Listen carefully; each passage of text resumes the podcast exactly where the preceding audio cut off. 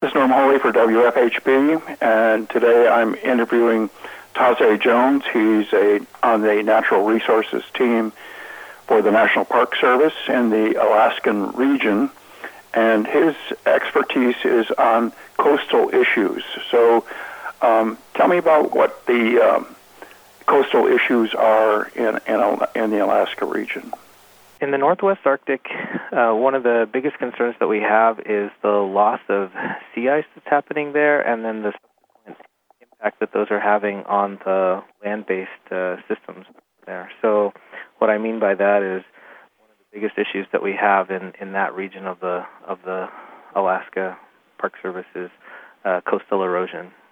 Sea level rise is one of the real big challenges that we have in terms of monitoring. We don't have any long term NOAA level sea level rise instrumentation in that particular area. And so the nearest sea level rise monitoring stations that are generally in the vicinity are actually on the Russian side in Providenia, Russia, and the sea level rise at that station is looking to be in the ballpark of about three millimeters per year. So, yes, there uh, appears to be sea level rise in that general vicinity. There's a couple changes that are going on. So sea level rise, as most people think about it, is um, really relative sea level rise to where they are, where they're looking. And so uh, on the coast, we have a couple of things that are happening where uh, the sea level, you know, is is potentially changing at about three millimeters a year. But another thing that's happening where the permafrost that's out there along the coast is also melting and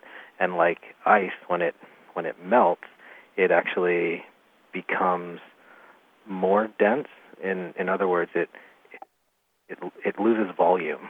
And so when the ice that's in the ground loses volume the land itself goes down. And so you have a little bit of a combination of both sea level actually changing at the roughly three millimeters a year and then you frost melting, which can drop land levels in certain locations. There are several uh, locations, communities that are immediately on the coast, and they're very specifically facing an issue of uh, erosion is the real big issue there, and so the islands that their communities are on are actually eroding at a relatively significant rate, um, and that that really is creating a a fairly significant hazard for the, the communities themselves. So, how, how far north are the coastal uh, areas being affected by by this melt of the ice and permafrost? As far north as Alaska actually goes. So, uh, the permafrost melt is happening throughout all, pretty much all of Alaska, and and it's happening from the North Slope all the way down and into uh, western Alaska. So it's a pretty widespread uh, widespread issue. Historically, there's actually been a fairly significant amount of of water open in the summer, and that opens up. It it's happened in terms of opening up. Generally speaking, in June is when it opens, and in the past, it's closed somewhere in the ballpark of November, December-ish is roughly where the sea ice comes in solid enough that there's not a lot of open water. There's a little broken leads and things here and there, but there's mostly not a lot of open water at that point. Projections of shipping uh, into the future through the Bering Strait and up into the Arctic are there's projections that it'll significantly increase. So there's been a little more than a doubling of the amount of vessel traffic in, uh, particularly in the Bering Strait region, uh, from roughly 2009 to about 2013, and that is projected to uh, at least double again, according to some of the lower end estimates, and and it, you know could be significantly more than that. So there is definitely a projection of more shipping moving through the Bering Strait area. So if a ship ran aground in in the we'll just say in the Bering Strait Arctic environment, if something like that were to happen, there you know, it it really depend on what that ship was actually carrying and it would depend on the level of response time and, and when it happened.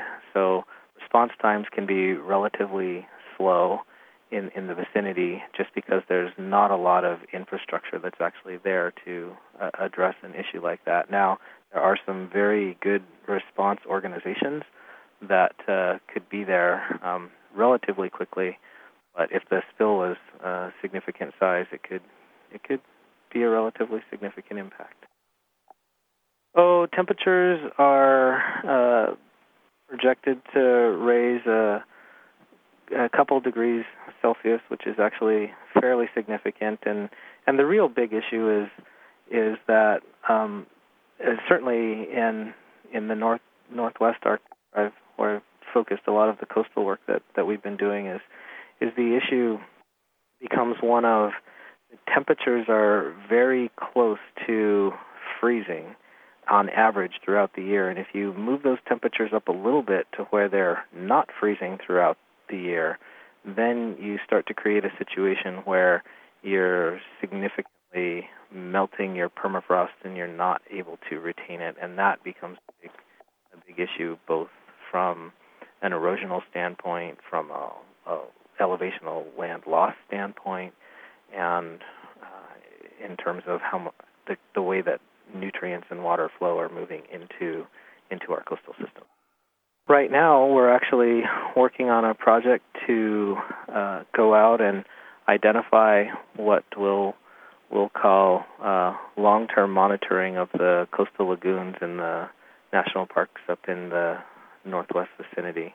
And so, what we're doing there is we're trying to uh, literally get very base level monitoring to understand something about the physical conditions and uh, and by physical conditions I mean what are the water temperatures like? How do they fluctuate? How do they change throughout the water season? And is that changing over the long-term perspective? And the same is true with looking at some of the fishes that are coming into the lagoons and and and using those lagoons. And are they are the fish changing? Are their sizes changing? Are the different commu- are, are the communities of fish that are coming and changing. So that's one of the projects that we're we're working on right now.